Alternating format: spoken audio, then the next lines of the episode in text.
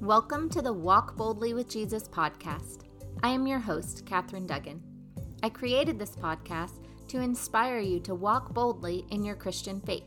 Each weekday, I will talk about Scripture and how these verses can relate to your everyday life. Spending time each day with the Word of God is a great way to fortify your faith. I'm so glad to have you along on this journey. Let's get started.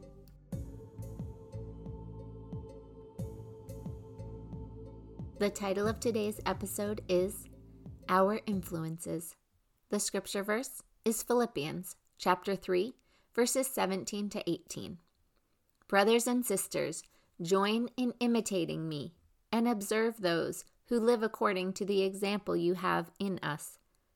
For many live as enemies of the cross of Christ. I have often told you of them, and now I tell you, even with tears. This verse stuck out to me because it is something that I believe very strongly in, and it's something I think most people don't put enough consideration into. Who are you spending your time with? What information are you surrounding yourself with? We are influenced by our environment. I don't think anyone would argue with that statement. I think we would all agree that the people we're around and the things we surround ourselves with will influence how we think, and how we act. Do you agree?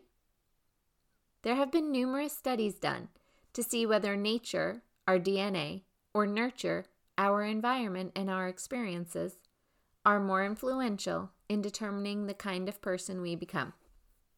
I don't know the results of all these studies, but I do know that both are important. Both play a significant role.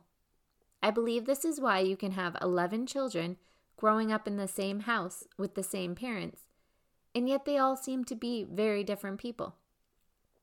Even though I think that we all know that our environment and the people we spend time with influence our thoughts and our behaviors, we still do very little to take control over these things.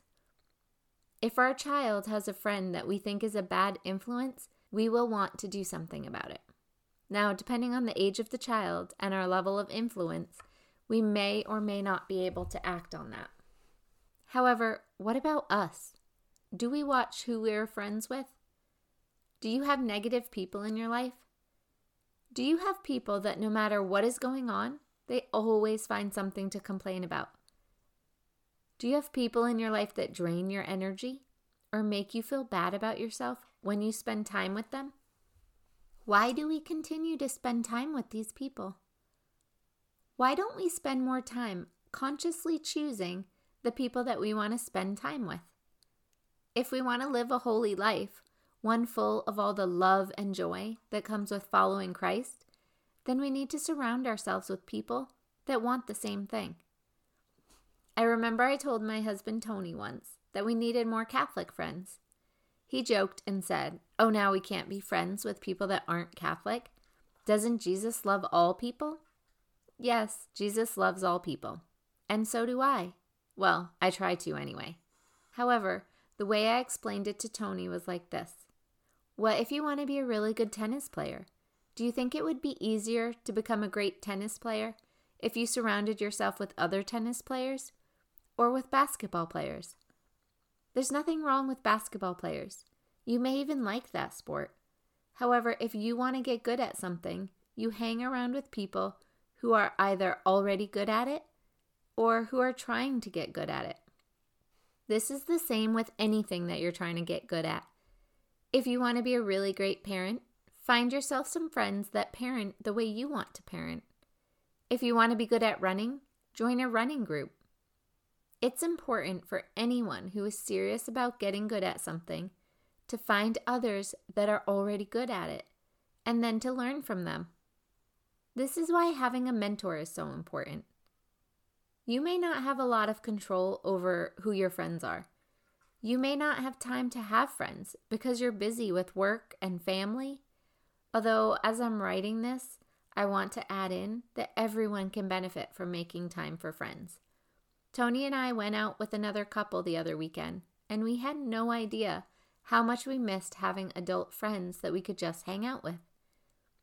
If you want to become better at something, and you don't know anyone that's already good at it, then you can find people through books, movies, podcasts, and the internet. We live in an age of technology, and although it makes me crazy sometimes, since we have three teenagers that spend far too much time on it, it can also be really helpful. With the internet, you have instant access to so much information. There are also so many books out there about every topic you can think of. There are multiple experts out there for whatever it is you want to be good at. Even if you can't surround yourself with people that can help you, you can surround yourself with information. If you're spending your time reading up on certain topics, that information will influence your thoughts and your behaviors. Also, there are YouTube videos about almost everything. If you're not a fan of reading, watch some of the YouTube videos or listen to an audiobook or a podcast. Do whatever you need to do to surround yourself with people or information that will build you up. Brothers and sisters, join in imitating me and observe those who live according to the example you have in us. For many live as enemies of the cross of Christ. I have often told you of them, and now I tell you, even with tears. Back in the day, they understood how important it was to surround yourself with people who were living right in the eyes of the Lord. When the Jews were taken into exile, or even when they conquered various lands, the Lord always told them not to take the foreigners as their wives and husbands. This wasn't because they were bad people, although many of them were. It was because God knew that if you spend all your time with people who believe differently than you do, then you may start to act like them. This is exactly what happened. The Israelites started to intermarry, and then many of them found themselves offering sacrifices to other gods. This verse is telling us to observe those who are living according to Christ. Who is getting it right? It doesn't even have to be someone that has it all figured out and is getting it right all the time. It could just be someone that's just one step ahead of you. There are a lot of spiritual writers out there. There's also a lot of podcasts that can help you with this. There are some religious leaders that have YouTube channels as well if you'd rather watch something. There is something out there for everyone. There are so many great examples of the faith that have come before us, and if we try to imitate them as the verse tells us to do, we will be in good shape. Sometimes I think we get overwhelmed because we don't know what to do. There are so many things that can help us grow in our faith, and we don't know what we should do. Sometimes this is called analysis paralysis. It's when there are so many choices and you spend so much time thinking about how it will work and what if it goes wrong and what if you mess up and what if it's not perfect. You spend so much time thinking about it, but you never actually do anything about it. I don't want this to be one of those times. You're already doing more than a lot of people because you found this podcast and you're exposing yourself to Scripture every day. If you still want more, you could find a saint and read about their lives and what they did to live their life dedicated to God. You could look up various books.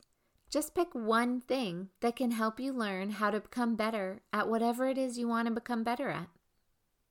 Maybe it's some aspect of the faith, like humility or forgiveness, love, or anything else. Then you can just search for books or podcasts on that one topic. Find a good example and follow it. That is what we're all being called to do in this verse today. Dear Heavenly Father, I ask that you bless all those listening to this episode today. We want to imitate those good examples, Lord. We want to grow closer to you. Please help us to see who we should imitate and who we shouldn't. If there is someone in our lives who's pulling us away from you, then we ask you to shine a light on that relationship, Lord. We want to surround ourselves with holy people so that we can become more holy. We love you, Lord Jesus, and we ask all of this in accordance with your will and in Jesus' holy name. Amen. Thank you so much for joining me on this journey to walk boldly with Jesus. Remember, we forgive others not because they deserve it, but because we deserve peace. I look forward to spending time with you again tomorrow. Have a blessed day.